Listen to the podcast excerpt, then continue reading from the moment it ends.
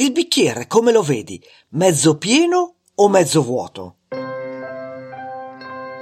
Alla fine mi sono chiesto, ma effettivamente, ma quanta acqua c'è in questo bicchiere?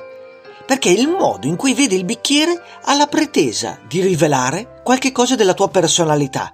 Se tu vedi il bicchiere che è mezzo vuoto, allora sei generalmente considerato un pessimista. Al contrario, se invece lo vedi come mezzo pieno, sei un ottimista. La realtà è diversa. Tutti stiamo vedendo la stessa quantità di acqua. Tutti vediamo che l'acqua arriva a metà bicchiere. La differenza quindi non è nella quantità, ma nel significato che noi diamo a quella quantità. Quello che conta è quanto apprezziamo ciò che abbiamo nel bicchiere. Benvenuti e soprattutto ben trovati nel podcast di Psicologia Positiva.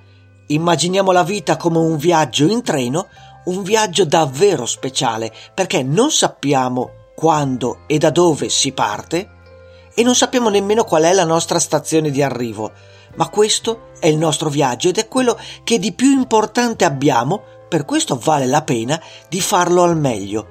Oggi, in una stazione così, per caso, sale il podcast di psicologia positiva che parlerà di uno degli atteggiamenti più importanti, l'ottimismo. Scopriremo assieme cosa sono ottimismo e pessimismo, conosceremo un po' meglio noi stessi e capiremo se e quanto è importante l'ottimismo nel nostro viaggio che chiamiamo vita. Il quesito del bicchiere mezzo pieno o mezzo vuoto ha un errore di fondo. Categorizza la persona ottimista o pessimista. E quando si appartiene ad una certa categoria è sempre difficile cambiare, si rischia di cadere nell'errore di pensare a due categorie con confini stabili e ben definiti, da una parte gli ottimisti e dall'altra i pessimisti. Da una parte ci sono quelli che non ci posso fare niente, io il bicchiere lo vedo così, e nel loro essere pessimisti si crogiolano nel vittimismo mascherato da realismo, si lasciano coccolare dalle sfortune e dai mali propri e degli altri e cercano sempre l'evidenza di ciò che nel mondo non funziona. E dall'altra parte uguale, gli ottimisti, quelli del anche se non va bene io lo faccio andare bene lo stesso, quelli che io vedo sempre il lato positivo delle cose. Il mondo a me piace vederlo colorato, magari con uno sfondo floreale. Oltre a non essere così netta la separazione, nel corso della vita di ciascuno di noi ci sono momenti nei quali ci sentiamo su di morale, fiduciosi, ottimisti ed altri dove ci sentiamo un poco giù di corda, un poco depressi. Ma se volessimo tracciare un profilo, chi sono veramente gli ottimisti e chi sono i pessimisti? Cominciamo con lo sfatare alcuni miti. Il primo, pessimisti od ottimisti si nasce.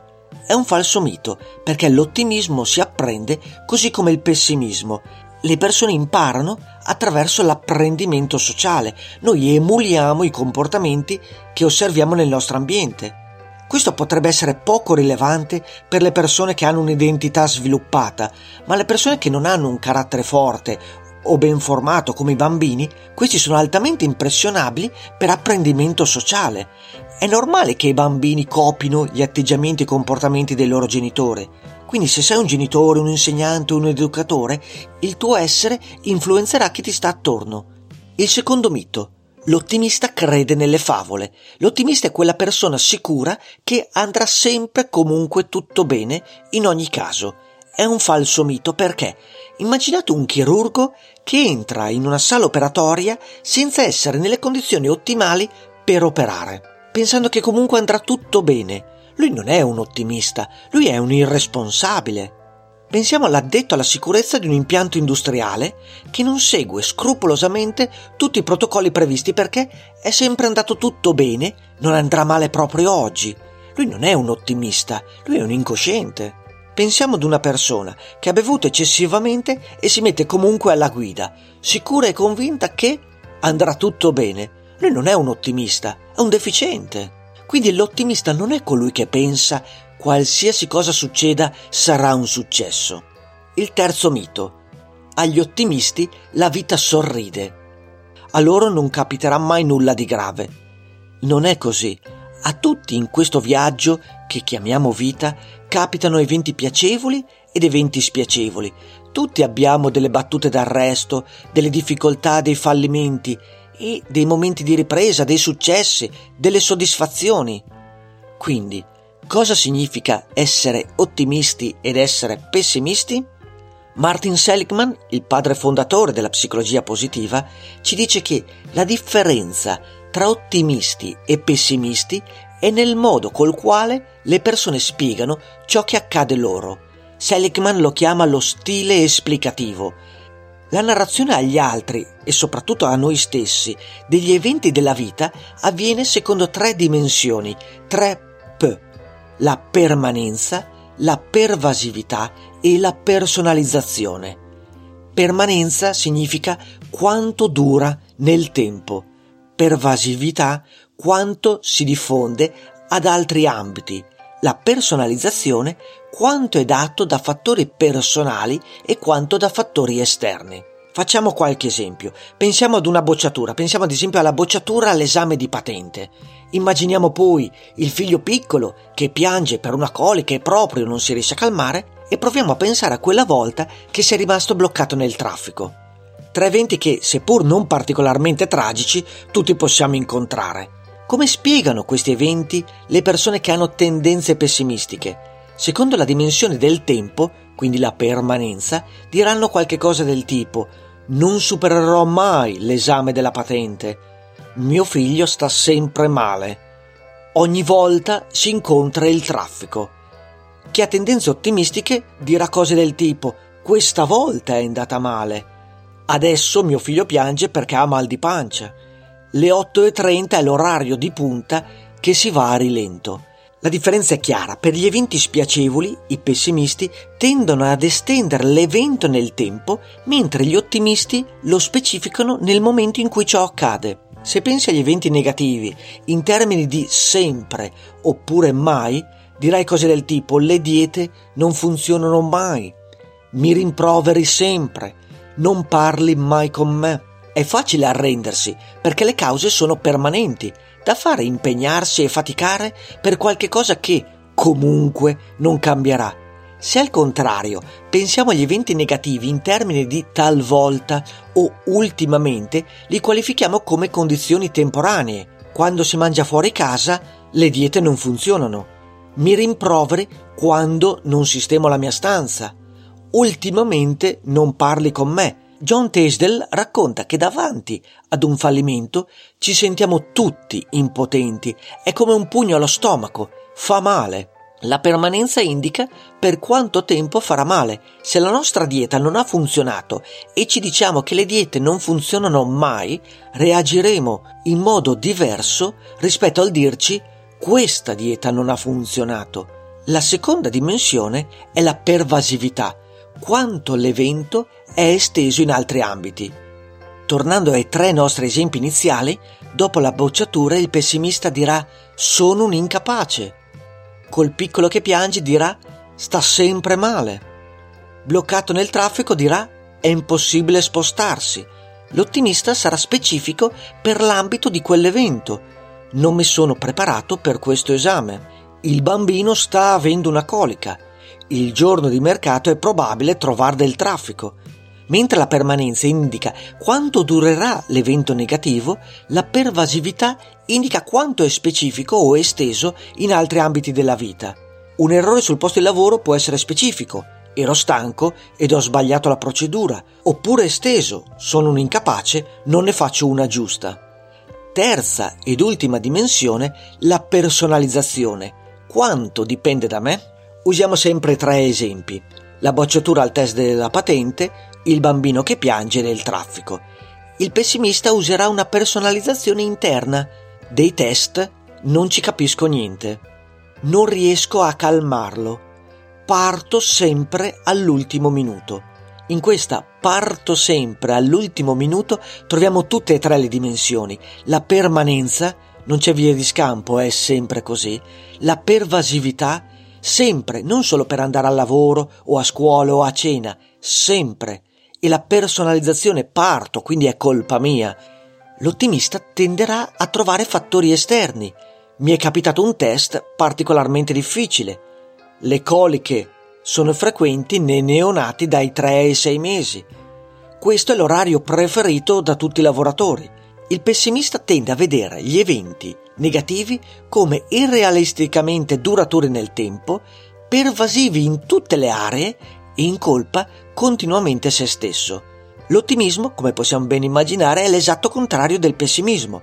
Sempre gli eventi negativi li descrive come temporanei, specifici di una certa area e causati da fattori esterni. Gli eventi positivi, come promozioni, vittorie, soddisfazioni, verranno descritti esattamente al contrario. Il pessimista li descriverà come temporanei, specifici e dovuti a fattori esterni, ad esempio fortuna o facilità del compito, mentre l'ottimista descrive gli eventi positivi come estesi nel tempo, pervasivi in altre aree e dovuti a fattori interni come bravura, impegno e capacità. Diventare ottimisti non significa diventare egoisti, esasperatamente assertivi, arroganti con gli altri, rifiutare le proprie responsabilità. Significa apprendere una serie di abilità che ci consentono di dialogare adeguatamente con noi stessi quando dobbiamo affrontare una sconfitta personale. A questo punto possiamo fare attenzione a come descriviamo gli eventi della nostra vita e provare a capire la nostra tendenza ottimistica e pessimistica. Abbiamo una bella notizia. Chiunque può avvalersi dell'ottimismo appreso, indipendentemente da quanto sia elevato l'atteggiamento pessimista di partenza. Per raccogliere alcuni dati concreti, Seligman ha sviluppato un test che puoi trovare nel libro imparare l'ottimismo, ti metterò il link nelle note dell'episodio. Se il tuo livello base di ottimismo non è molto elevato, non preoccuparti, significa solo che sei al livello in cui l'ottimismo appreso può esserti più vantaggioso. Una volta chiarito cos'è il pessimismo e cos'è l'ottimismo, che si tratta di uno stile esplicativo di come mi racconto gli eventi della vita, possiamo chiederci, ha senso sforzarci di avere un atteggiamento di ottimismo? Ne vale la pena provare a cambiare il nostro atteggiamento? Cambiare il nostro pensiero porterà effettivamente dei benefici fisici, dei benefici concreti? L'atteggiamento pessimistico è legato ad un fenomeno conosciuto in psicologia come impotenza appresa. Le persone che affrontano ripetutamente un evento avverso, che non riescono a trovare soluzioni, tendono ad avere un atteggiamento rinunciatario e di passiva accettazione anche per eventi futuri, di quali avrebbero magari potuto reagire. È interessante un esperimento dello psicologo Hiroto. Questi radunò un gruppo di persone in una stanza dove attivò un rumore forte e fastidioso. Le persone avevano il compito di premere dei pulsanti su un pannello per trovare la giusta combinazione e terminare il rumore. Ma nessuna combinazione aveva effetto. Viceversa, un, un secondo gruppo poteva interrompere il rumore premendo la giusta combinazione. Fine ad un terzo gruppo non fu sottoposto nessun rumore. Successivamente tutte le persone furono sottoposte nuovamente ad una situazione simile, pur non esistendo nessun pannello di comandi. Le persone del secondo e del terzo gruppo si attivavano per interrompere il rumore fastidioso. Quelle del primo gruppo rimanevano in sofferente attesa che questo terminasse. Cosa caratterizza il primo gruppo? L'idea che questo evento avverso fosse permanente, durasse nel tempo e non estemporaneo come per gli ottimisti. L'impossibilità di interrompere la prima volta è stata generalizzata, quindi è diventato pervasivo e non estemporaneo. Era personale perché attribuito alla propria incapacità e non da responsabilità esterne. Come le persone spiegano a se stesse l'evento, quindi lo stile esplicativo, influenza la tendenza a reagire piuttosto che a soccombere agli eventi negativi. Dal lavoro di Roto, che è stato effettuato in un laboratorio, quindi in una situazione artificiale, ci si è spostati all'esterno, nella quotidianità delle persone per verificare se si ripeteva lo stesso fenomeno, ed i risultati sono stati interessanti se non sorprendenti. Uno studio nel Regno Unito, effettuato su atleti, ha esaminato gli effetti dell'ottimismo su quanto siano prevedibili delle lesioni successivamente ad un primo infortunio. Gli individui ottimisti si sentono artefici del proprio recupero fisico e promuovono attivamente la propria salute. Riescono a bilanciare meglio riposo, nutrizione ed esercizio. Al contrario, i pessimisti non si percepiscono come determinanti per la loro ripresa. Hanno sentimenti come sfiducia, irrequietezza, isolamento che aumentano la probabilità di lesioni ripetute. Sono davvero tante le evidenze scientifiche di come un atteggiamento ottimistico o pessimistico sia in grado di influenzare il nostro viaggio, non solo dal punto di vista cognitivo, ma anche proprio dal punto di vista biologico. La scelta di rilasciare determinati attivatori per il nostro sistema immunitario sono definite dal nostro cervello. Alcuni studi del National Cancer Institute rilevano che le persone con un atteggiamento ottimistico hanno meno probabilità di ricadute. Al contrario, coloro che hanno uno stile esplicativo pessimistico sono più passivi ed hanno meno probabilità di agire per prevenire e combattere gli eventi negativi.